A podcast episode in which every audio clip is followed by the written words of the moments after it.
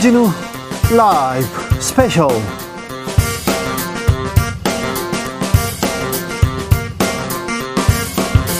2023년 6월 17일 토요일입니다. 안녕하십니까. 주진우입니다. 토요일 이 시간은 일주일 동안 가장 중요한 일들 모으고 모아서 알려드리는 그런 시간입니다. 시사 1타 강사 두 분 모셨습니다. 양지열 변호사, 박지훈 변호사. 어서 오세요. 네, 안녕하세요. 안녕하세요. 네, 잘 지내고 계십니까? 아유, 뭐 정신이 없어요. 네. 뉴스들이 막 쏟아져서. 뉴스가 너무 많아요.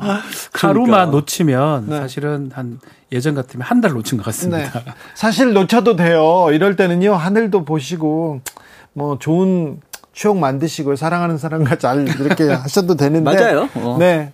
그래도 돼요. 저는 뭐, 여러분들이 행복했으면 좋겠어요. 뉴스 보면 막 스트레스 받아, 막 그러는데, 그런 분들은 좀 잠시 접어 두셔도 됩니다. 자, 그런데요. 네. 자, 이 방송 들으면요, 다 정리됩니다. 이 방송 영상으로 만나보실 수 있습니다. 네, 그렇습니다. 지금 바로 유튜브에서 주진우 라이브 검색하시면 영상으로도 만나보실 수 있습니다. 자, 본격적으로 시작하기 전에 이번 한 주 난 이 뉴스가 걸리더라 있습니까? 박준 변호사. 뭐 저는 뭐 가장 최근의 뉴스이긴 한데 혁신위원장이 늦게나마 이제 아, 선임이 된 겁니다. 김은경. 민주당. 예, 민주당 같은 경우는 네. 어, 이래경 혁신위원장 9시간 만에 뭐 자진 사퇴를 네, 했고 네, 네. 상당히 좀 말이 많았는데 10일 만에 네. 새로운 혁신위원장 김은경 교수입니다. 네. 한국외대 법대 전문 법학 전문대학 교수인데 뭐 사실은 제가 여러 군데 물어보니까 잘 모른다는 분이 꽤 많습니다. 아는 사람들이 별로 없어요. 예. 정치권에서도 또 누구하고 가깝다 그런 얘기도 없습니다. 그래서 평을 잘 알 수는 없는데 이력 같은 걸 봤을 때는 뭐 보험법이라든지 금융 쪽에 일을 좀 했던 것 같고 금융위원회 부위원장 부위원장을. 했기 때문에 이른바 친문하고도 관련성이 있습니다. 뭐 100%는 아니지만 또 이력 중에 보면 이재명 뭐 살리기 본부 발기인을 뭐 했더라고요. 그래서 또 친명 쪽에도 연관성도 있고요. 어쨌든 간에 개파성이 그렇게 강하진 않지만 이 두루두루 이제 포함이 되고 근데 중요한 건 이제 정권을 이제 위임 받을 수 있느냐 또 어떻게 앞으로 할지에 따라서 민주당의 또 향후 방향이 정해질 것 같아서 그렇습니다. 지금 뽑아봤습니다. 혁신 개혁이 지금 필요한 민주당 과거의 위기들 각종 의혹들 좀 벗어나서 혁신으로 갈 수 있을까요? 민생 경쟁으로 갈 수 있을까요? 혁신이가 어찌 행보를 하느냐에 따라서 지금 민주당의 네, 운명도 네. 아, 이 앞에 놓여 있는데 잘 될 것 같습니까? 혁신은 될 것 같습니까? 그거야 뭐 늘 말이야 그렇지만 실제로 어떻게 행동에 나서는지를 봐야죠. 뭐 정권을 얼마만큼이나 넘기는지 뭐 국민들 뭐 민주당 지지자가 아닌 분들이건 간에 뭐 바라는 바들은 있을 거 아니에요. 그렇죠. 그런 부분들을 얼마만큼이나 행동으로 보여줄 수 있느냐. 그걸 이제 또 당 대표라든가 네. 민주당의 지도부들이 따르냐 여기 달려 있겠죠. 잘못 기대가 됩니다. 양지열 변호사는 어떤 뉴스요? 어 글쎄 뭐 황보승이 국민의원 얘기가 좀 시끄러웠어요. 사실은 몇 해 전에도 이 얘기가 있었어요. 그런데 예. 만약에 민주당 의원이라면 크게 대서특필 됐을 거라는 잘안 그렇게 됐었어요. 얘기하는 예. 사람도 있습니다. 그런데 이제 왜 그랬냐면 사실 이전에는 사생활 쪽에 좀 가까웠기 때문에 저도 평, 평소에 이전은 다루질 않았어요. 얘기 네. 이런 자리에서 얘기를 안 꺼냈는데 이게 좀 공적 범위로 들어와 버렸습니다. 얘기가 어떻게 된 거냐면 네. 논란이 된 부분이 이제 황보승희 의원에게 어뭐그남 어떤 그 사실상 이제 사실혼 관계에 있는 분이 뭐 아파트라든가 아니면 뭐 카드를 제공한다거나 편대를 제공을 했다 이런 게 이제 경찰에 제보가 들어가면서 수사를 했다라는 건데 아. 여기에 대해서는 이제 아, 네. 황보승 의원의 전 남편은 이제 불륜 관계다 이렇게 주장을 하는 거고 아, 참 얘기하기 좀좀 곤란합니다. 그래, 서 네. 이런 부분에서는 저는 얘기를 안 하려고 했던 거 그동안 안 네, 했었고 네, 네. 저희도 전혀 다루지 않았습니다. 뭐 그런 걸 다루고자 하는 게 아니라 그렇게 논란의 여지가 있는 그 남성분이 문제는 이제 새롭게 제기된 의혹이 아 이게 국회의원으로서 황보승 의원의 지위를 같이 누린 게 아니냐. 관용차를 막 이용했다. 어, 관용차를 이용하고 보좌관을 비서처럼 썼고 국회 사무실도 이용했다라는 보도가 나오니까 이거는 아니죠. 어, 이거는 선을 넘는 거잖아요. 네네. 이건 선을 넘는 거에서 실제 그런 일이 있다라면 정말 문제가 될 수 있기 때문에 얘기가 나오는데 그게 이제 또 논란이 그걸 더 키운 게 그 얘기가 보도가 나오니까 황보승 의원이 내가 가정폭력 피해자라고 또 본인 막 사진을 그 공개했어요. 막 좀 유효 피가 낭자한 사진을 또 SNS에 올려서 어 이게 좀 희한한 사건이라서 예, 좀 주목을 끌었습니다. 좀 전에 얘기를 했지만 만약 민주당 의원이었으면 뭐 이거는 우리 예상이긴 한데 좀 더 깊이 다뤄졌을 것 같은데 일단은 이제 이제 많이 좀 주목을 받는 것 같습니다. 네. 다만 지금 가장 중요한 부분은 사실은 국회의원이 아니면서 아님에도 불구하고 국회의원 같이 뭔가 차를 이용한다든지 그런 부분은 상당히 법 위반 소지도 사실 있는 거거든요. 규정 위반은 당연히 될 것 같고요. 그런 부분들을 아마 앞으로도 볼 거고 국민의힘이 어떻게 반응할지 이게 네. 또 민주당은 또 어떻게 반응할지 그렇죠. 궁금합니다. 국민의힘이 이 문제를 어떻게 처리할지 한번 지켜보겠습니다. 그런데 아무튼 국회의원의 아니요, 뭐 법률상 처가 있다면 사실 우리 법상으로는 사실혼이 안 됩니다. 아니죠. 중원적 사실혼은 이제 그렇죠. 불법이라고 봅니다. 지금 그 남자분은 이혼을 안한 예, 상태인데 법률상 처가 있어요. 네, 예. 그런데 계속 사실혼이라고 주장을 하죠. 마, 그 본인 생각인 거고요. 법상으로 우리가 법상으로 근데 뭐그 의미가 없습니다. 분이 국회의원 지위를 그러니까 누렸다는 거죠. 예, 또 여자친구의 심지어 그분도 이제 출마를 다음 총선에 네, 그 남자분도 총선을 준비한다고 얘기가 예. 있다고 아, 하니까 이런 또 이런. 이거는 아니죠. 그거는 아니죠. 네.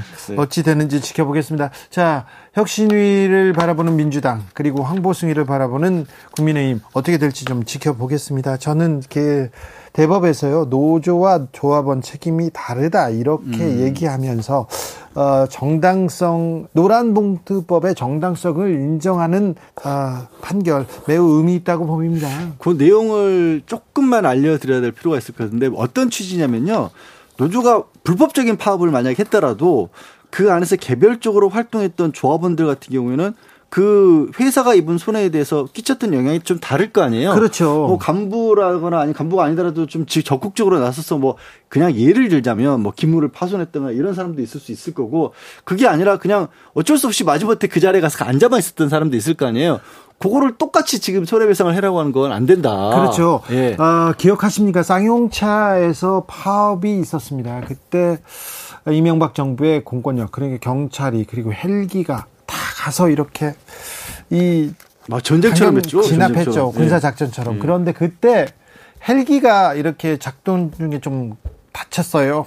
고장 났습니다. 그리고 또 다른 피해도 있었고요. 그런데 그런 걸 다 노조원들한테 물어내라, 배상하라 네. 이런 얘기가 있어서 그 이후에 평택에서 어마어마한 그 노동자들이 노동자들이 극단적인 선택을 하는 그런 일이 계속 있었습니다. 그래서 아 노동자들한테 돈 내놔라 이거 배상하라 이런 부분은 잘못됐다. 그러면서 노란봉투법이 그렇죠. 이렇게 예. 노란봉투법의 주요한 취지하고 맞아떨어진 대법원 지금 판례라고 네. 봐야 되거든요. 근데 사실은 2심에서는 다른 결론이 났던 게 네. 결국 대법원 판결로 파기환송이 되는 거예요. 네.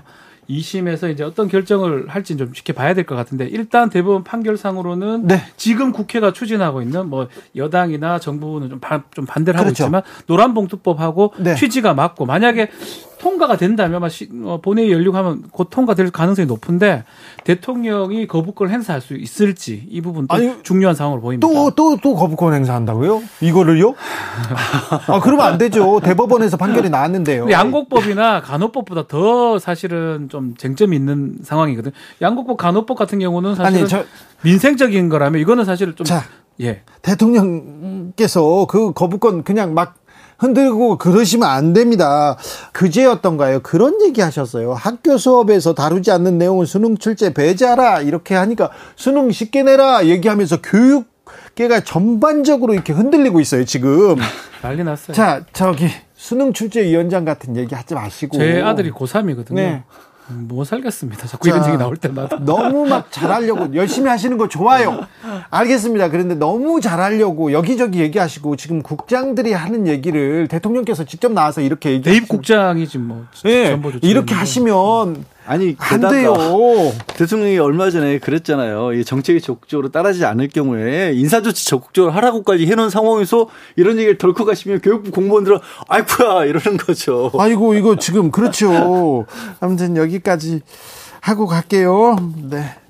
어, 김기현 아, 국민의힘 대표 100일 기자회견을 아, 금요일 날 가졌습니다. 그런데 대통령실의 여의도 출장소다 이런 비판에 대해서는 뭐 어, 계속되고 있는 건 사실입니다만 그래도 김기현호 100일 동안 큰 과는 없었다. 오히려 민주당이 시끄러운 통에 어, 김기현 의원은 안착했다 이렇게 또 긍정적으로 보는 사람도 있어요. 아, 그러니까 근데 100일 기자회견이라는 것 자체가 크게 뉴스가 안 되기도 했어요. 거꾸로. 그러니까 그걸 좋게 말하면 우리 무난해요라고 얘기를 하실 수도 있지만 논란의 중심이 민주당하고 대통령실에만 논란의 중심이 항상 있었거든요. 그렇죠. 그리고 뭔가를 적극적으로 내놔서 얘기가 나온 게 아니라 항상 뭐 대통령실에서 문제가 일으켜지면 그걸 국민의힘이 나서서 같이 함께 가는 뭐 네. 후쿠시마 오염수 문제도 그렇고 그렇죠. 야 여기에 대해서는 대통령실 입장 하나도 다를 게 없는 정도밖에 없었거든요. 그 부분은 사실은 어 좀 뼈아프게 안타깝죠. 생각해야죠. 뭐 일각에서는 혹시 챗 GPT한테 물어보면 김기현 대표 그럼 데이터가 없을 것이다.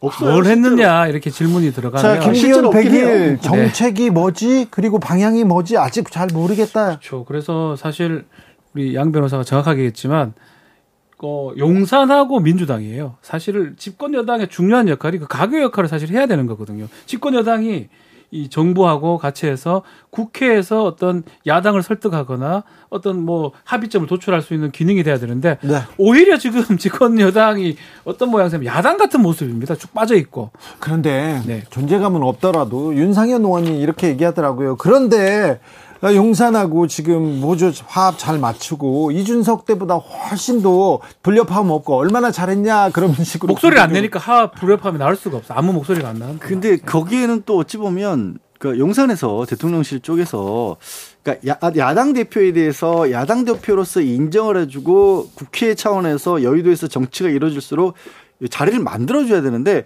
대통령실에서부터 야당을 대표로서 인정을 안 해주니까 그 부분은 또 윤상현 의원도 지적하고요. 그러니까 김성태 의장도 예, 지적합니다. 그러니까 김기현 대표 입장에서는 네. 내가 누구랑 어떻게 얘기를 해야 되냐. 어차피 내가 가서 얘기를 하더라도 대통령실에서 아니 국회에서 법 만들어서 통과돼도 대통령실에서 거부하는 마당인데 자, 정부가 정부가 조금 더디 갈 때 그리고 정부가 지금 고착돼 있지 않습니까? 그 야당과의 관계도 그랬을 때 국민의힘에서 아 김기현 대표가 되면 가교가 돼서 음. 앞으로 가겠다 물꼬를 좀 튀겠다 이런 바람이 있었잖아요. 근데 100일 동안 안 되는 거예요. 어차피 대통령실에서부터 야당을 인정을 안 해주니까 여당 대표 입장에서도 야당 대표랑 뭔 얘기를 했어. 그렇죠. 뭘 풀어나간들 대통령실에서 인정 안 할 텐데 라가 먼저가 돼버리니까 네. 이제 고착화 근데 되는 문제는 거죠. 뭐 100일이지만 뭐 추후에도 바뀔 가능성이 좀 별로 안 보인다는 게 그게 더 문제가 아닌가 생각이 듭니다. 네. 그럼 총선인데 그럼 이체제로 계속하게 되면 총선도 대통령실에서 치러야 되는 비대위 얘기가 벌써 나오는 게 막 그런 게 아니에요. 어. 이 구도로 치르겠다는 생각이 지금 네. 명확한 거 아닙니까? 이렇게 구도 아, 정치가 양극화돼서 여당 여당 지지층 결집해서 그냥 가겠다 이렇게 생각하는 것 같은데 음. 이게 누구한테 도움이 되는지 정치공학적으로는 잘 모르겠습니다만 국민들한테는 특별히 서민들 약자한테는 전혀 도움이 안 된다는 얘기 좀 아, 드리고 싶습니다. 제발 이 정치권에서 총선 중요하고 알겠어요. 각 당의 이익 중요한 거 알겠어요. 그런데 좀 경제 좀 민생 좀 좀 챙겨주세요. 국민들 먹고 사는 것보다 더 중요한 게 뭐 어디 있습니까? 말은 뭐 국민한테 뭐 국익을 위해서 얘기한다는데 자, 주진우 라이브 스- 스페셜 본격적으로 시작해 볼까요? 자, 중국, 일본이 시끄러워요, 국회에서. 아, 싱하이밍 주한 중국 대사 발언 이후에 너무 또 이렇게 감정, 한중간의 감정이 어, 고조되고 있습니다. 그리고 일본 후쿠시마 오염수 기어이 방류하려고 하는 것 같습니다. 그런데 우리 정부에서 계속 일본 도쿄전력 편만 든다 이런 논란은 계속됩니다. 국민의힘 하태경 의원에게 두루두루 물어봤습니다.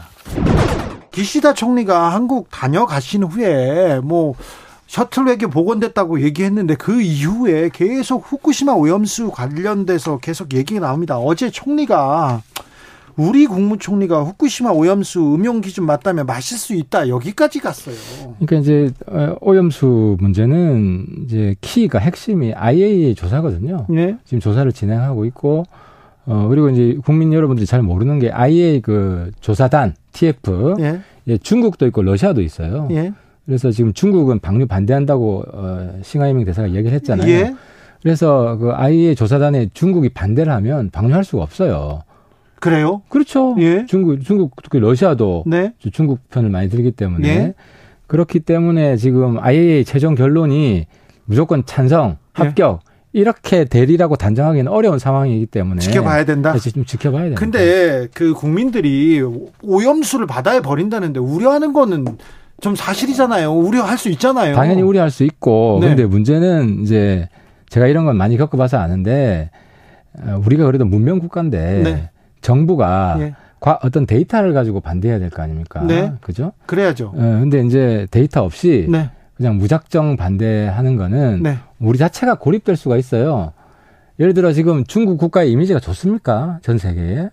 제일 안 좋은 나라가 북한이고 예. 러시아도 이미지 아주 안 좋고 그죠? 예. 근데 한국이 굉장히 매력적인 국가고 좋아하고 존경하고 모범 국가고 그런데 한국이 자꾸 억지를 부리기 시작하면 그런 이미지가 훼손되겠죠. 그래서 우리 품격 있는 나라예요. 자, 그런데 품격 있는 나라인데 오염수에 대해서는 우려할 수 있잖아요. 그리고 그러니까 우리 정부는 과학적인 근거를 가지고 이야기를 자, 해야 되는데 우리 정부는 우리 국민들을 위해서 이 부분에 대해서 니네들이 똑바로 해라, 과학적으로 좀 잘해라 이런 얘기는 계속 해줘야 될거 당연히 아닙니까? 해야죠. 우리 그렇죠? 국민의 안전에 네. 위해가 되고 건강에 건강을 침해하면 우린 찬성할 수 없죠. 그런 그렇습니다. 대원체가 해서 움직이는 거죠. 그런데 아무튼 한국 정부가 이 일본 오염수 배출에 대해서 너무 우호적인 얘기만 해서 좀 그거는 좀 자존심 상합니다.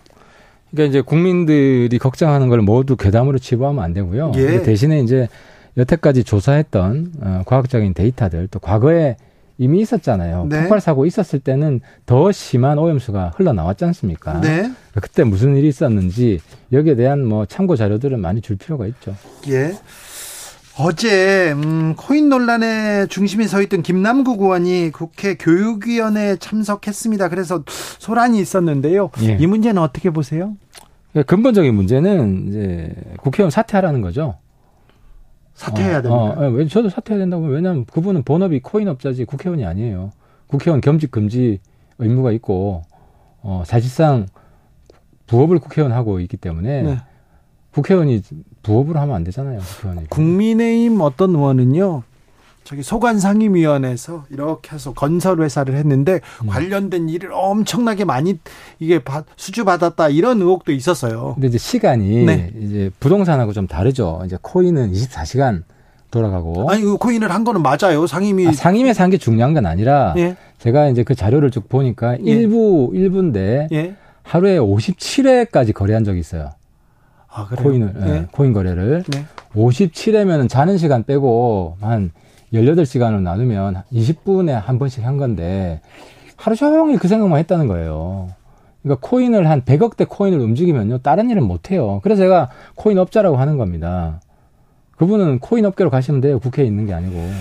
자, 이동관 대통령실 특보가 방통위원장 내정된 분위기인데요. 예. 이 부분은 어떻게 보십니까? 그러니까 지금까지 나온 자료들을 쭉 보고 있는데 피해자가 문제 없다고 그러잖아요. 지금까지는.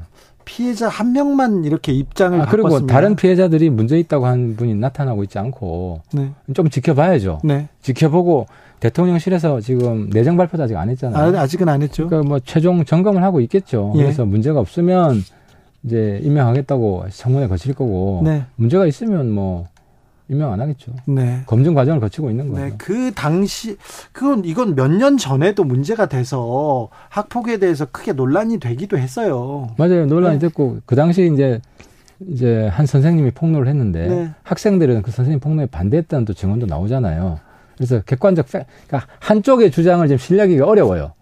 근데 제일 우리 가중치를 둬야 되는 거는 네. 당사자들이잖아요. 네. 그래서 다른 당사자들 이야기를 좀 들어보고 네. 뭐 피해자가 한 두세 명 더 있다 그러는데 네. 그분들이 무슨 이야기를 하는지도 좀 들어보고 최종 판단하면 될것 그. 당시에는 피해자들이 얘기를 했었는데 지금은 지금은 입을 닫고 있습니다. 어찌 되는지 그거는 흘러가 보겠습니다. 그런데 예. 의원님 대통령 특보잖아요. 예. 대통령 특보를 이렇게 방통위원장이 안 친다. 이거는 정치적 중립, 독립 이 부분에서는 조금 논란이 되는 것도 맞아요. 대통령 인사가 대통령 신뢰하는 사람 안 치는 거지. 네. 그리고 원래 그분이 언론 출신이고, 네. 어 그리고 대통령의 국정 소신을 잘 반영할 사람을 임명하는 건 맞죠. 그게 대통령제 핵심이죠. 근데 그분이 얼마나 공정하게 일을 잘할 것인가 걱정이 있는 것 같은데, 네. 뭐 어쨌든 언론을 잘 알기 때문에 자격 미달은 아니죠. 아니 언론을 아니 그러면 다른 데는 뭐 업 그 업이랑 관련 없다고 또 반대하고 네. 이분은 관련 있다고 반대하고 그럼 누구를 뽑아야 됩니까? 근데 과거에 그 어. 언론 정책을 펼치실 때 네. 워낙 많은 언론계에서 워낙 많은, 많은 일들이 있었지 않습니까? 그잘 몰라요. 그래요? 뭐 그런 게 있었나요? 아우, 음. 그러면 저는 알겠습니다. MB 때는 정책 관심이 없어가지고. 아 그러셨습니까? 아, 다른 내용도 좀 물어보겠습니다. 네. 아, 이번 총선에 전 민정수석 두 분의 존재감이 지금 아, 커지고 있습니다. 예, 예. 우병우 조국 출마설 어떻게 보십니까? 좀 저는 두 분 다 굉장히 나오고 싶어 하는 것 같아요. 음, 네. 어, 발언들을 보면 네. 정치인 행간을 읽어보면 나오고 싶어 하는 것 같고. 근데 이제 우병우 수석 같으면 가- 각각 그 정당에서 공천을 받냐가 관심사 하잖아요. 예. 우병우 수석 관심, 공천 받기 어려울 거예요. 아 국민의힘에서는 예, 예. 네. 공천 받기 어려울 거고 우리 당의 주력이 어쨌든 탄핵을 지지했던 사람들이 지금 당 주력이고요. 네.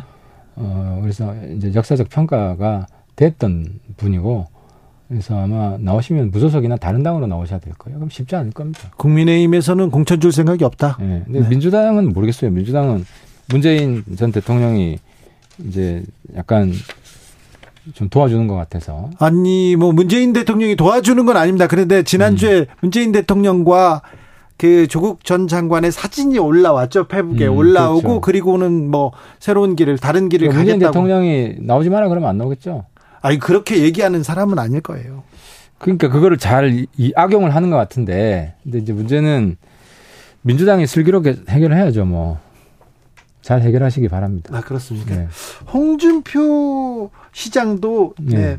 멈추지 않고 있습니다. 요즘 목소리를 부쩍 내면서 아니 뭐 다 강남으로만 가려고 하냐 검사들 다 어디로 가려고 하냐 그 얘기하던데 무슨 홍? 시장님은 그런 말을 자격이 없지. 왜요? 지난번 선거 때 제가 아주 기억하고 있는데 당에서는 서울로 와라. 네 근데 본인 끝까지 거부했잖아요. 대구로. 그래서 자기 텃밭으로 갔잖아요. 네. 무소속으로 나가긴 했지만. 네. 그래서 뭐 다른 사람은 뭐 그렇게 이야기할 자격이 있지만 아무튼 홍 시장님은 그럴 자격은 없는 것 같아요. 알겠습니다. 주진우 라이브. 아, 여야가 국회에서 싸우는 것까지는 좀 그럴 수 있는데요. 이게 외교 현장까지 지금 이렇게 벌어집니다. 한중 간의 관계는 정말 매우 나빠지고 있고요. 매우 걱정되고 있습니다. 국민들 매우 우려합니다. 아니 이게 사실 뭐 어, 싱하밍 대사의 어떻게 보면 발언의 수위 이런 것들은 문제가 있는 부분이 있다고 네, 보더라도 문제가 있습니다. 이제 이 중국과의 관계가 고착돼 있고 정부 여당에서 나서고 있는 게 뭐 하고 있나 이게 안 보였던 부분도 분명히 있어요. 제가 이 자리에서도 지난번에 말씀드렸지만 한국 중국 의원들끼리도 원래는 이제 의원 외교라고 해서 더- 교류가 만들어져 있는데 자주 만나야죠. 못 만나고 있었거든요. 공식적인 채널이 막혀버렸던 겁니다. 그, 그 의원들끼리도 못 만나고 있고 정부는 정부대로 좀 이 뭔가 적극적으로 나서는 모습이 안 보이니까 민주당의 이제 이재명 대표가 사실 몇 달 전부터 기획이 됐다고 하더라고요. 예, 예. 갔던 건데 그럼 그 자리에서 나온 대사의 과도한 발언만을 지적할 게 아니라 예. 왜 이렇게 야당 대표가 나갔어서 만나야 될 정도로까지 정부 여당은 사라지느냐 이 부분부터 좀 짚어봐야 되거든요. 사실은 미국하고 일본하고 이렇게 그 가까워질 때 중국 다독이고 국민의힘 의원들이 저는 중국에 더 자주 가고 해야죠. 친중 발언 막 했으면 좋겠어요. 국익을 위해서. 음, 결국은 사실은 좀 이상한 논조로 가는 게 시마, 싱하이밍 대사의 어떤 개인적 일탈이나 개인적 문제인 듯이 보도가 되기도 하고 추방 얘기까지 나오는데 사실은 싱하이밍 대사가 본인이 준비한 원고를 읽었어요. 예. 결국은 공산 나 국가에서 싱하이밍 본인의 생각보다는 본국의 얘기라고 보는 게 맞거든요. 예. 중국의 어떤 얘기라고 생각해야 되고 그 얘기의 기전은 윤석열 대통령의 그 대만 해협 발언이라고 봐야 됩니다. 아, 그런데요. 그렇게 해석을 해야 되지 자꾸 그냥 뭐 야당 대표 거기 가서 뭐 깔- 그런 측면도 분명히 있습니다. 있지만 그 근원적인 걸 빼버리고 자꾸 얘기를 해버리면 본질적 부분에 다가갈 수가 없습니다. 자, 이용 당했다. 여기까지는 좋은데요. 외교적 해법이라는 게 있지 않습니까? 문제가 그러면- 발생했을 때 예. 그러면 얘기를 해야 돼요. 특별히 대통령까지 나서서 거기서 지적질을 하고 있으면 위안스카이 얘기를 하고 있으면 네. 어떻게 됩니까? 이 부분이 더 답답한 거예요. 대통령이 감정을 비췄어요. 그러니까 밑에서 이런 그런 문제가 생겼어요. 그러면 어우 저 사람 지나치네라는 얘기를 예를 들면 뭐 여당에서 누가 하든지 간에 외교부의 차관 정도가 누가 하든지 간에 초치해서 항의를 하거나 하든 하든지 간에 일이 벌어지면 대통령은 다독이는 역할을 중심을 그렇죠. 잡고 아, 그, 아, 그, 왜 저 사람들이 이렇게 시끄럽게 합니까? 라고 해서, 그다음부터 시, 오히려 시주석에게, 우리 이런 일 벌어지지 않게끔 좀 적극적으로 우리가 나섭시다. 이렇게 좀 해줘야죠. 자, 싱하이밍 발언 문제가 있습니다. 그런데 그 자락을 깔아줬다, 어, 막 이용당했다. 그래, 이재명 대표를 국민의힘에서 그 비판할 수 있어요. 그런데 거기에서 멈춰야지. 예. 국민의힘 대표가 나서서 얘기를 하고 대통령까지 나서면 이거는 사실은 좀 참고해야 될 게 조태용 실장 같은 경우는 질문하니까 자기는 답변에 곤란하다 했거든요. 예. 사실 조태용 안보실장 같은 경우는 외교관 출신이에요. 예. 사실 그런 것들이 사실은 말 한마디 한마디가 중요하고 또 거기에다가 급수라는 걸 외교는 따집니다. 네. 대통령, 장관, 차관, 차관보. 저는 차관보가 해야 될 얘기를 대통령이 한 게 아닌가. 이래, 이래 되면 해결책이 없어져요. 아니. 차관보는 초치를 하- 하면 그 위에 무슨 뭐 장관이라든지 이런 사람들은 에헤이. 또, 또 달래고 에헤이. 이게 돼야 이게 외교인데 약간 그 부분이 조금 아쉬워 보입니다. 자, 중국 정부가 하는 거 미워요. 한한령. 그래요. 이게 뭡니까? 논리적이지도 않아요.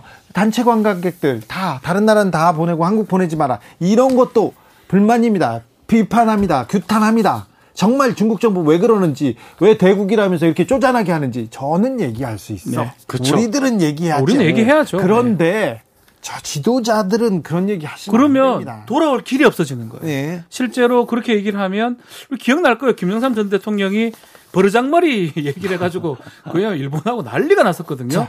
이 급이라는 게 있거든요. 사실은 위에서 해야 될 말. 일본으로 넘어갑니다. 아. 오염수는 그냥 방출하려고 합니다. 그런데 아, 소금 사재기 얘기까지 나오고 국민들이 좀 불안해하고 있어요. 주일 대사가 국민 한국 국민들 우려하고 있다. 과학적으로 니네들이 어, 안전하다는 거 증명해야 된다. 이런 식으로 원론적인 얘기를 했더라고요. 만약에 그렇게만 얘기했더라도 우리가 우리 국민들이 그렇게 불안해하지 않았을 거예요. 무턱대고 안전하다, 뭐, 마시겠다 이렇게 얘기하니까 이거 국민들은 아 이거 걱정이네 이런 생각 하지 않습니까? 오염수 지금 이미 이제 일본은 최종적인 준비를 다 마쳤죠. 그러니까 네. 그 설비 라인에 담수로 실험을 다 했습니다. 그냥 거기에 오염수를 넣느냐 담수를 넣느냐 이 차이만 있고 준비는 다 끝냈고 이제 아마 IAEA 쪽의 최종적인 보고서만 형식상 기다리고 있는 그런 상황이고 일본은 일본 내부에서 끊임없이 자신들의 어떤 어- 지금도 일본 군 일본의 뭐 어민들이나 이렇게 반대하는 목소리가 높기 때문에 일본 국민들을 다독이는 역할을 적극적으로 하고 있어요. 그리고 심지어 일본 어민 피해를 예상해서 기금까지 조성을 하려고 네. 있거든요. 근데 우리에 대해서는 뭘 하는 게 없는 거예요. 근데 우리 정 우리 정부 여당에서 나서서 안전하다 오염수 아니고 저리수다 이렇게 하고 마시겠다 총리까지 나서면 그러니까 우리 국민들 야 일본 지금 정부는 막상 일본 사람들 일본 국민들 향해서 저렇게 노력하고 있는데 우리한테 무작정 믿으라고 하면 어떡하냐 자존심 상하잖아요. 우리 국무총리인데 그리고- 기- 기시다 총리도 뭐 마시겠다는 얘기는 못 해요. 예 그리고 소금도 아 소금 좀 사재기 뭐 국민들 사이에서 분명히 그런 움직임이 있거든요 근데 소금값이 오르는 게 아 그 후쿠시마 때문에 오르는 거 아니에요 그거 상관없어요 이렇게만 얘기하지 마시고 불안을 느끼는 국민들도 상당수 있다는 건 현실이니까 그 현실에 맞는 대응책을 내놔야죠 또, 또 더 나아가서 지금 후쿠시마 이 오염수 관련해서 이제 매일 브리핑을 이제 정부에서 합니다. 상당히 뭐 좋은 거예요. 취지 자체는 좋은데 일단 뭐 시작한 지 얼마 안 돼서 그런지 몰라도 얼핏 들어보면 조금 일본을 대변하는 느낌이 자꾸 들어요.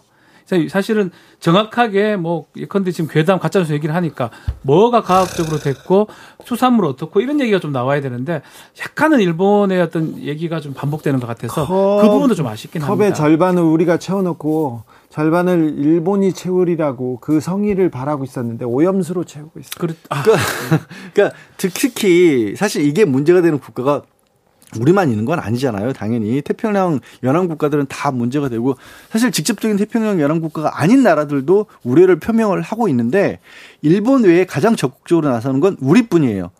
이건 컵의 절반을 채우는 정도가 아니에요, 사실은. 이건 정치적으로 바라볼 게 아닙니다. 예. 이거는 여야 진보 보수가 따로 없고요.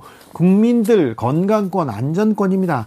국민들이 걱정하고 있는데 거기에 대해서는 아무리 몇 번이고 몇 번이고 계속 설명을 해야 되는데 오히려 설명을 하고 의문을 제기하면 가짜 뉴스 퍼뜨리지 말아라고 받아버린단 아니 우리 말이에요. 정부가 일본한테 말해야 될 거 아니에요. 우리 정부에서 이렇게 얘기한다. 우리 국민들 불안하다. 우려하고 있다. 그러니까 과학적으로 니네들이 제대로 검증해라. 안전성 니네들이 입증해야 된다. 그렇지 않으면 절대 안 된다. 이렇게 얘기를 하면 지금이라도 좀 이렇게 그 스탠스 자체가 네. 그렇게 된다면 사실 큰 문제가 없는 거거든요. 근데 문제는 자꾸 일본의 어떤 뜻을 반영하는 것처럼 보이기 때문에 네. 또 일본은 사실은 지금 순서대로라면 뭐 8월, 7월, 8월에 지금 방류를 하는 겁니다. 자, 국민들의 우려를 괴담으로 선동에 노란한 것으로 이렇게 치부해서는 안 됩니다. 음, 이번 주에요. 이번 주에 윤관석, 이성만 아. 아, 돈봉투 의혹의 두 당사자 체포 동의안 부결됐습니다. 그런데 싸움이요. 음, 이 돈봉투 두 의원은 빠지고 민주당과 한동훈 장관 간의 설전으로 이어졌습니다. 어떻게 보셨어요? 글쎄 저는 뭐 여러 가지 얘기들이 이미 많이 나온 것 같은데 좀 빠진 부분이 있는 것 같아요. 민주당 의원분들도 사실 거기서 한동훈 장관이 뭐 민주당 의원들 20명경이 캐스팅 보트를 쥐고 있다 이런 식의 발언은 어, 도를 넘어선 건 맞아요. 근데 그 부분을 지적을 했더니 이제 갑자기 그게 한동훈 장관하고 민주당 의원들하고 발언으로 싸움으로 가버렸는데 그 부분 왜 제가 말씀드리고 싶은 건 저도 이제 뭐 변호사다 보니까 요즘에 사실 그 수사든지 재판이든지 간에 국민들에게는 불구속 수사가 원칙이 됐습니다. 불구속 재판이 원칙이 됐고요. 예. 법정에서 어 설령 판사가 징역형에 처해도 법정 구속도 잘 안 시키는 게 네. 요즘엔 일반화됐어요. 근데 이게 왜 얘기를 꺼내냐면 불체포 특권이라는 게 도입됐을 때는 국민들은 구속 수사가 원칙이었습니다. 그러다 보니까 불체포라는 게 특권이 됐어요.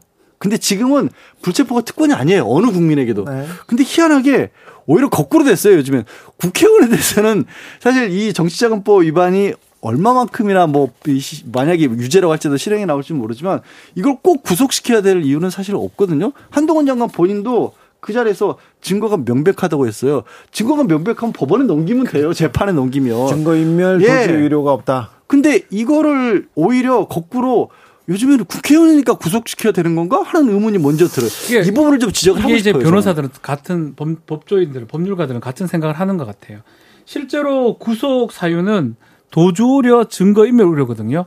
근데 사실 증거 인멸 우려는 뭐냐면 증거가 부족하거나 좀 더 나아가서는 증거를 좀 더 확보를 해야 되는데 확보를 못했을 때 그럴 때 신병을 구속하거나 뭐 체포하거나 하는 상황인데 지금 보면 증거는 그 녹취 자료고요. 네. 또 관련자가 진술자 두 명이에요. 이정근, 강래구 둘 다 구속이 돼 있어요. 네. 더 이상 증거 확보할 수 필요도 없고 기소를 하면 되는 거거든요. 자, 그런 부분들이 저는 개인적으로 그런 부분들이 어 한동훈 장관이 설명하는 과정에서 어, 국회의원들이 좀 그것 때문에 좀 부결을 많이 시켰은 게 아니라 생각이 자, 들어요. 그러더라도 한동훈 장관 국회에 나올 때마다 존재감을 기- 계속 키웁니다. 정치적 맷집과 정치적 위상을 키워가고 있는데 이 부분은 또 어떤 영향을 미칠지는 어, 저희가 차차 좀 분석해 드리겠습니다. 어, 홍준표 대구시장 절대 쉬지 않습니다. 당내 대통령 측근들, 비례대표 의원들 험지에 출마라. 왜 서울로만 어, 뭐 서울로는 안 가고 다 TK 영남만 오느냐 이런 얘기를 했습니다. 그랬더니 하태경 의원이 아유 뭐, 뭐 본인이 그런 말을 자격 있으세요? 서울 나와 달라니까 대구로 갔잖아요라고 얘기를 하셨는데 그때 홍 시장 또 발끈했습니다. 나는 지금 중고할 자격 차고 넘친다. 나 너, 너한테 대거리 안 한다. 막 이런 얘기 하더라고요. 가만히 계실 분이 아니죠. 근데 이제 홍 시장 입장도 이해는 가는 부분이 있어요. 왜냐하면 어, 대선 직전에 출마를 하셨던 분이잖아요. 네. 어찌됐든 그렇기도 하고 지금 그러면 이제 큰 머리가 두 개가 있는 것처럼 되면 구도상으로 지금은 살짝 빠져줄 때가 지난번에 맞았기도 했고 또 또 원래 이제 상임 고문이었나요? 네. 근데 지금 논란이 있어서 지금 다른 것도 아니고 정광훈 목사를 둘러싼 논란이 보, 비로 보여지니까 지도부에서 그 오히려 홍준표 시장을 빼버렸잖아요. 지금 총선 때 기싸움 아닙니까? 총선 때내 네. 개파, 내 사람. 그 얘기예요. 쉽게 말하면 이제 다른 곳은 중요하지 험지 가라는 게 중요한 게 아니고 양지에 못 오게 해라라는 뜻이 중요해요. 예컨대 TK, 네. 예컨대 부산, 부울경 중에 어, 지역들, 아니 강남 지역. 뭐 누가 봐도 국민의힘에 유리한 네. 아마 홍준표 시장 입장에서는 일정 뭐 정확하진 않지만 일정 자신이 원하는 사람들이 대구 경북에 좀 오기를 원할 겁니다. 국민의힘에서는 견제할 겁니다. 아, 국민의힘 당 지금 지도부라든지 상당히 견제를 할 거고요. 그것을 지금 견제를 던진 거예요, 사실은. 그렇죠. 비례대표하고 측근들 오지 말라. 지금 그 말입니다. 총선과 대선 가도를 지금 달리고 있습니다. 정치인들 다 보면요. 얘기 이렇게 보지 않습니까? 자신의 이익과 거의 직결. 아이고, 100% 같죠. 자신의 이 반대로 얘기한 사람 한번 나와보라고. 여야와 여야 뭐 거의 똑같아요. 비슷하 똑같- 비슷합니다. 왜저 얘기를 하냐 보면 본인 걸 대입시켜 보면 답이 다 나와요. 그렇습니다. 본인의 이익, 본인의 장, 정치적 이익에 따라서 이렇게 어, 결정하고 이야기를 합니다. 그렇게 따지면 진짜 늘 하는 얘기지만 국민이 바라보는 정치는 어디 하고 자기들 선거 생각만 하고 있어요. 그러니까요. 맨날. 지금 그러니까 딱 하죠. 지금 보세요. 같이 해주세요. 같이 좀. 지금의 민생 보세요. 경제 계속 나빠지고 있잖아요. 네. 그런데 경제 관련해서 무슨 얘기 안 나오지 않습니까? 국회에서. 여러분께서는 지금 주진우 라이브 스페셜을 듣고 계십니다. 주진우 라이브 스페셜. 총선의 공은 이미 올랐습니다. 우병우, 조국 두 전직 민정수석들 총선 출마설 달구고 있습니다. 아, 어떻게 봐야 되는 건지 김성태, 안민석 두 분에게 예, 물어봤습니다.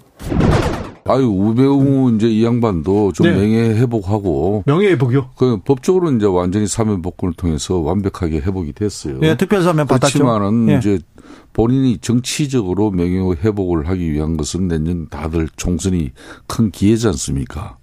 저는 이런 양반들이 본인의 고향 뭐 저 경북 TK 영주가 아니라 네. 오산을 가야 돼요. 오산에서 안민석하고 오산을 있더라고. 안민석하고 제대로 한번 아이고, 네.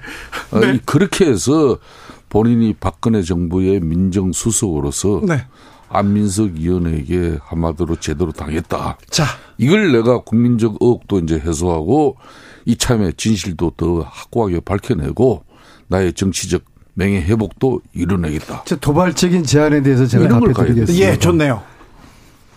우병우 수석이 총선에 출마한다. 네. 이건 반역사적인 거예요. 해서는 안 된다고 생각하는데 근데 우병우 전 수석을 사면 복권 해준 것은 네. 윤석열 대통령이죠. 대통령이 어떤 메시지겠습니까? 박근혜 출마해라. 총선 아, 출마해라? 출마해라. 이 메시지였다고 봅니다. 아, 그래요? 예, 그래서 저 그분이 뭐 제가 알기로 워낙 권력용도 권력도 강하고 또 본인 나름대로 또 억울한 측면도 있다고 지금 이야기하지 않습니까? 그래서 저는 총선에 출마할 거라고 봅니다. 네. 그러면 이왕 할 거면은 네. 그럼 자기가 이렇게 억울하다 그러면은 오산으로 오세요. 아, 진짜요? 김성태 의원님이 제안하신 것처럼 네. 오산으로 오라고 하세요. 제가 볼 제가 아까 때는 붙겠습니다. 저는 예. 제 판단이 그렇게 잘못되지 않았다고 봐요. 아, 그래요? 사실상 근데 이- 자 김성태 국정농단 청문회 청문위원장이었어요 그때 네. 그래서 그 국민들의 국민들의 그 울분을 다 풀어준 사람이에요. 그때 또 가장 맹활약한 사람이 안민석 의원이었고요. 두 주역입니다. 네. 국정농단 자 역사의 뒤연죄를 파묻고 이제 앞으로 나가야 되는데 예. 다시 우병우 수석이 나온다고 했는데 그것도 방법이다 이렇게 생각하신다고요? 그러니까 김성태가 지금 민주당 내에서 이제 조국 교수의 네 조국 역시 문재인 정부의 민정수석이었어요. 예, 예.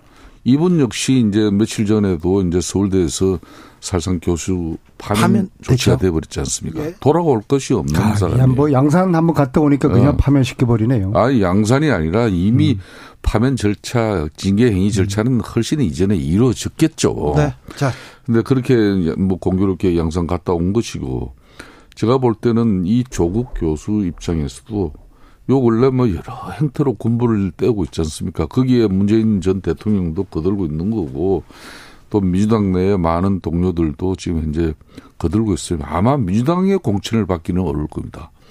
조국 전 수석이 유일하게 정치적으로 회복하고 본인이 사는 길은 본인이 이제 아무래도 어, 민주당의 성지인 뭐 수도권에 그런 곳을 택하기보다는 민주당에서 가장 어려운 곳에서 어, 또 우리 국민의힘 상징적인 국회의원을 하고 있는 그곳에서 본인이 정치적 승부를 걸어야 돼요. 거기를 위해서 아, 근데 뭐 조국 교수는 아무런 이야기하지 않았는데 총선 출마 이야기가 많이 나오고 있어요. 근데 주위에 많은 사람들로부터 출마 근유를 받는 건 사실인 것 같습니다. 네. 근데 본인은 아직 결정하지 않고 어, 고민이 깊어가는 중인 것 같고요. 네, 네, 좀 지켜봐야 될 것. 같습니다. 네. 지켜봐야 될 것 같고요. 단지 제가 이제 그렇게 물었어요. 우리 친구 사이니까. 조국 친구 안민석. 아니 양산을 왜 가서 대통령하고 그렇게 사진 찍어서 그렇게 오해를 사게 했느냐 했더니 양산을 간 게 아니라 울산 토크 컨- 저 북콘서트를 가서 울산 간 김에 그럼 양산에 한번 들러서 한번 이제 뵙고 가라. 그렇게 해서 양산을 자연스럽게 가게 된 것이고 그 다음에 아니 관악이사는 왜 총선 앞두고 관악이사를 했느냐. 그러니까 이런 총선 이야기 나오는 거 아니냐. 그것도 1년 반 전에 이사를 갔답니다. 재개발에 들어갔죠? 예, 예, 살던 예. 집이? 살던 집이 재개발 돼가지고 살 수가 없어서 1년 반 전에 이사 간 것을 마치 최근에 이사 간 것으로 그렇게 어떤 분이 말씀하시니까 이 요 두 가지 양산을 가게 된것또 관악을 이사 가게 된 거 요건 좀 팩트 체크를 제가 해드리는 겁니다. 그런데 총선에 대한 여러 얘기가 나오는데 딱 잘라서 아니라고 얘기는 안 하잖아요. 그런 걸 보면 고민하고 계신 건 맞잖아요. 그 본인이 완전히 집안이 네. 이 집안이 뭐 와이프 지금 네네. 정 교수도 감옥에 있죠. 네. 딸도 저 지경 됐죠. 네. 소위 말하는 멸문지하된 거 아니겠습니까? 자, 그러면 거기다가 이제 서울대 교수까지도 파면돼 버렸어요. 네. 조국 교수가 나이가 65년생이에요. 65년생. 네. 아직 한참 젊어요.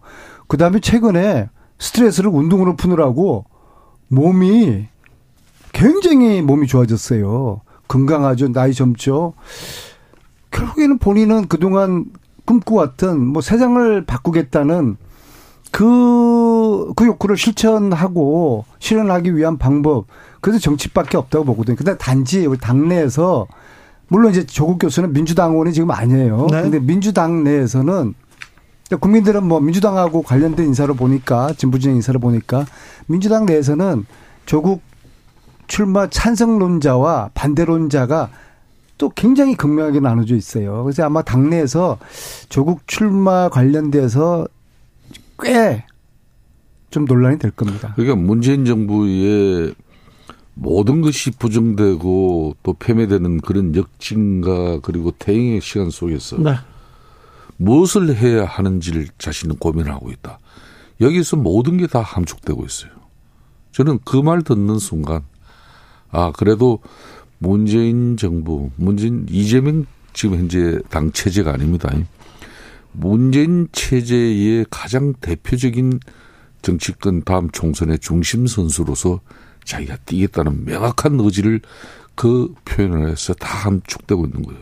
저는 그걸, 그러니까 문재인 정부의 모든 것이 부정되고 그리고 폐매되는 그런 역진 이걸 딴 사람도 아닌 왜 조국 전 수석이 했을까? 지금 이제 문재인 정부의 많은 청와대 출신 인사들이 국회 현역위원으로 활동하는 사람들도 있고 많잖아요. 우리 또 안민석 의원 같은 경우도 문재인 사실상 정부를 세운 가장 핵심적인 1등 공신이었어요. 저 1등 공신을 문재인 대통령은 미국 딱 방문하는 길 비행기 한 번 딱 태워주고 그걸로 끝나더만요. 그래도 굳굳하게 민주당의 맥맥을 유지하시는 분이거든요. 뭐 놀리시는 거예요. 아니, 아니, 아니. 아니 근데 제가 김성태 의원님은 저런 분은 이야기를 안 해요. 오랫동안 방송을 같이 과거에 했기 때문에 그렇죠. 저나 김성태 의원님이 서로가 서로를 너무 잘 알아요. 잘 알죠. 네. 그러니까 김성태 의원님이 굉장히 많은 장점이 갖고 계신 분인데 아주 돋, 돋보이는 단점 한 가지가 있어요. 네. 그냥 혼자 그림을 막 그리셔요. 아, 그렇습니까? 예, 지금 조국 교수에 대해 가지고도 혼자서 조국 교수 머릿속에 있는 마치 뭐 어제 만나서 이야기 나눈 듯이 술술술술 출마의 당위생이라든지 출마의 명분을 꼭 그리고 출마할 거라고 보시는 거 아니에요? 근데 조국 내가 교수는 거의 짚은 게 거의 안 틀렸잖아요, 지금까지. 지켜봐야 됩니다. 네. 네, 지켜봐야 되고요. 특히 지금 재판을 지금 하고 있거든요. 그래서 그 재판. 재판 결과도 봐야 되고요. 그 재판에서 실형이 나와버리면은 네. 출마할 수가 없는 것이거든요. 1심에서는 그러니까 지켜봐야 됩니다. 예, 지켜봐야 2년 지금 선고됐습니다. 조국 안민석 친구 사이예요. 친구 사이였는데 그래서 조국 전 장관의 생각은 뭔지 안민석 의원한테 물어봤고요. 김성태 이분은요 박근혜 국정농단 청문회 할 때 위원장이었습니다. 그래가지고 국정농단을 이렇게 일수하는데 1등 공신이기도 합니다. 어, 김성태 의장한테 우병우가 돌아온대요 이렇게 물어봤습니다. 그랬더니 그래, 그 정치는 뭐 개인의 자유니까 그런데 험지로 가라. 너는 상대가 안민석이다. 경기도 오산으로 가라. 이렇게 얘기하고 조국 전 장관은 험지, TK나 PK로 가야 된다. 이런 얘기를 했습니다. 자, 하, 지금 가장 뜨거운 얘기가 지금 이 얘기죠, 네, 요새. 글쎄, 일단 뭐 조국 전 장관 같은 경우에는 사실 지난주에 뉴스 중에 큰 게 이제 파면 결정이 났던 네. 거였거든요. 네. 사실 이거는 이제 조국 전 장관을 둘러싸고 뭐 여러 가지 생각들이 있으시겠지만 굉장히 어 법적으로만 따져봤을 때는 좀 과한 건 맞아 보여요. 왜냐하면 서울대 징계위원회에서 징계 사유로 삼은 게 딱 하나입니다. 그동안 조국 전 장관 관련된 많은 논의들 다 제키시고 딱 생각해보서 하나고 뭐냐면 어, 조민 씨가 의전원에 있었을 때 장학금 받은 거 600만 원. 600만 원. 그게 김영란법 위반이라는 1심 판결 나온 거 지금 항소심에서 거 그거 하나만 지금 결정이 나지도 않은 거거든요. 그러니까 딸이 대학에서 장학금을 받은 걸 민정수석이었기 때문에 이건 불법이다라고 하는 그 부분만 다퉈주고 있는데 서울대에서 그동안 그 많은 사건들이 있었는데도 불구하고 지난해 뭐 감사 결과 보고서는 666명 좀 적발되기도 했잖아요. 이렇게 징계된 사례가 하나도 없어요. 근데 유죄가 확정되기도 전에 파면 결정을 한 거예요. 파면. 이거 되게 사실 좀 과하다고 말할 수밖에 없거든요. 저는 다른 거 진짜 조국 교수와 관련된 여러 가지 이걸 다 비우고 딱 요것만 생각해 보면 너무 과하다. 근데 이렇게까지 나와 버리면 이거 등 떠미는 거 아닌가 하는 생각이 드는 거예요. 원하든 원하지 않든 갈 길을 선거 말고 딱 하나밖에 안 남겨두는 거잖아요. 실제로 파면이 된다면. 그런 생각이 좀 듭니다. 좀 둘 다 나올 가능성이 매우 높, 높다고 보고. 근데 다 그렇게 전망하더라고요. 그리고 뭐 자꾸 thank you라 하는데 뭐 thank you인 것도 사실은 아닐 것 같긴 하거든요. 아, thank you겠어요. 아니 성, 상, 쌍방에 쌍방이 쌍방 서로 서로 네. 서로 이게 상대편이 예컨대 민주당에서 우병우 수석이 나오면 고맙다. 네. 또 국민의힘에서 조국 전 장관 나오면 고맙다. 뭐 그렇지만 저는 그렇게 연결될 것 같지는 않고요. 특히 총선이라는 게 정말 모든 사람이 숨었던 모든 사람이 나오는 선거가 총선 아니겠습니까? 아마 이 두분 말고도 여러 우리가 뭐 알지 못했던 또 까먹었던 잊어버렸던 사람들이 아마 저는 나올 거라고 보고 다만 이제 우병우 전 수석은 거의 가능성이 좀 높아 보이고요. 조국 전 장관은 아마 정확하게 확실히 얘기를 안 했거든요. 근데 저도 지금 양질 변호사님하고 생각이 좀 비슷한데 뭐 이래 되면 안 나갈 수 없는 상황으로 지금 몰리는 게 아닌가 아니, 이렇게 뭐 보입니다. 정, 뭐 아니 그 정치만이 길은 아니죠. 아니 그렇지만 아, 근데 상황상 뭐 할수 있는, 일이 없잖아. 할 수 있는 일이. 본인이 뭐 원치 않아서 이제 나가야 되는 상황으로 지금 아니 그렇게 보여요. 아직 시간이 많이 남았지만 아니 본인도 네. 여지를 좀 남겨놓고 있습니다. 그 뭐 입장을 표명하지 않고 있는데 아무튼 계속해서 이 얘기는 나올 것 같습니다. 음, 민주당에서는 조국 장관을 바라보는 다양한 시선 그리고 국민의힘에서 우병우를 바라보는 다양한 시선은 어떻게 될지. 그런데 저는요, 최경환 전 경제부총리, 그 다음에 안종범, 이분도 뭐 움직이기 시작했어요. 뭐, 뭐 학회를 열었는데 학회를 국무총리가 가고 그러더라고요. 어마어마한 사람들이 다 참석을 했더라고요. 우병우 네. 국정농단의 주역들이 자꾸 나오는 거에 대해서는 저는 굉장히 좀 우려합니다. 이게 좀 지금 신기합니다. 지금 정부하고도 그렇게 결이 맞는지도 모르겠는데 네. 안종범 전 수석이라든지 네. 이 최경환 총리라든지 아니 결하고는 상관이 없는 것 같아요. 음. 이동관 특보가 결이 맞아가지고 지금 방송통신 그래도 굳이 말하면 또 그런 친이계 쪽인데 네. 여긴 다다친 굳이 말하면 또 친박이고 아니 상식적이고 일반적이지 않아, 않은 사람이 나가면 나, 네. 나가야 된다고 국민의힘은 또 그렇게 얘기를 했잖아요. 그렇지 않습니까? 그러, 그래서 결이 또 중요하진 않은데 아. 다음 총선은 올드보이의 귀환이 될 것이다. 다 나올 것 같아요. 뭐 모든 사람 우리가 모르는 사람들 친이계 친박계들은 네. 다 나올 것 같아요. 그래요? 네. 친이계가 나오면 친박계도 가만히 있을 수는 없죠. 어, 그렇죠. 네. 아니 친박계 나온다잖아요. 아, 그러니까 친박계 나오니까 친이계 오히려 지금은 사실 지금 친이계가 더 많죠. 친이계가 더 많죠. 네. 정부가 움직이는 건 음. 대통령실 주변에 친이계가, 더 많죠. 네. 검사들 친이계, 검사들 친박, 빼면 검사 이렇게 다 나올 것 같아요. 저는. 네. 국민의힘은. 자, 지난주 얘기는 했고요. 다음 주 신문 일면 돗자리 한번 펴보겠습니다. 다음 주는 어떤 뉴스가 아, 우리를 괴롭게 할까요? 즐겁게 할까요? 네. 어떤 뉴스가 달굴까요? 누구가 누가 될 것 같습니까? 저는 좀 뭐 일반적인 얘기들 뭐 이동관 지금 특보 얘기도 또 나올 것 같긴. 한데 당연히, 당연히 나오겠죠. 이번 주에 제가 아 그냥 넘어가기가 어려웠던 것 중에 하나가 국정원 인사와 관련된 아, 얘기가 있었어요. 네, 네. 사실은 네. 국정원 인사 8명을 국정원장에 올렸는데 다 그 대통령이 멈추라고 재가를 했죠. 재가를 했어요. 굉장히 이례적입니다. 재가를 했는데 멈췄어요. 돌아갔어요. 예. 굉장히 이례적이거든요. 이게 사실 우리가 국정원이라는 데는 일반 국민 입장에서는 잘 알기가 어려워서 도대체 무슨 일이 벌어지고 있는지 모르지만 어쨌든 국정원장이 8명이나 인사를 하려고 하는데 그걸 대통령에서 스톱! 이거는 심상치 않은 일인 건 맞았고요. 일이죠. 예. 그래서 국정원 관련 얘기는 한 번쯤 다음 주에 또 나오지 않을까 싶어요. 저는 이준석 전 대표 이제 기지개를 좀 펴고 있었거든요. 이준석 전 대표가 KBS 나온다니까 야 KBS 인터뷰하지 마라 막 이런 얘기를. 그게 지금 이준석 대표의 마음에 불을 질렀습니다. 네.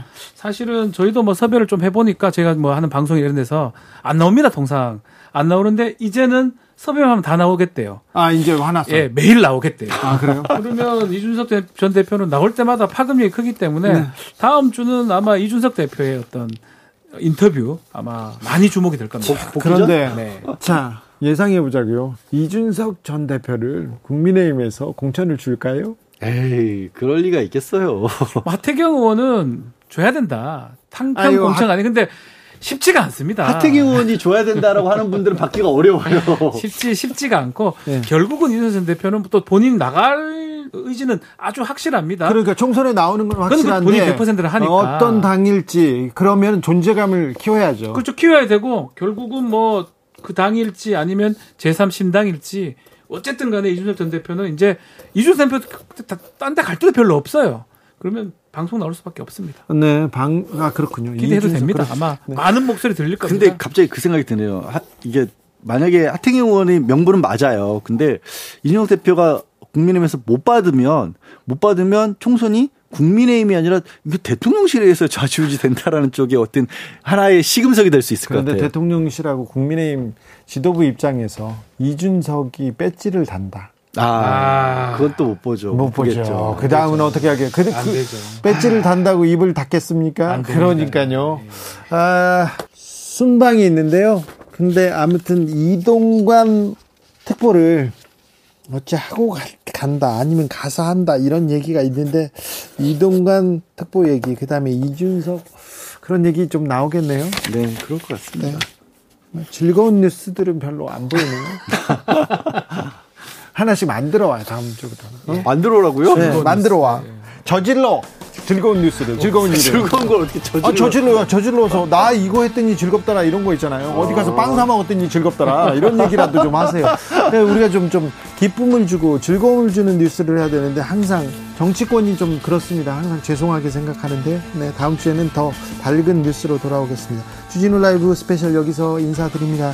양지열 변호사, 박지훈 변호사 오늘도 감사했습니다. 네, 고맙습니다. 고맙습니다. 저는 다음 주 월요일 오후 5시 5분에 돌아오겠습니다. 지금까지 주진우였습니다.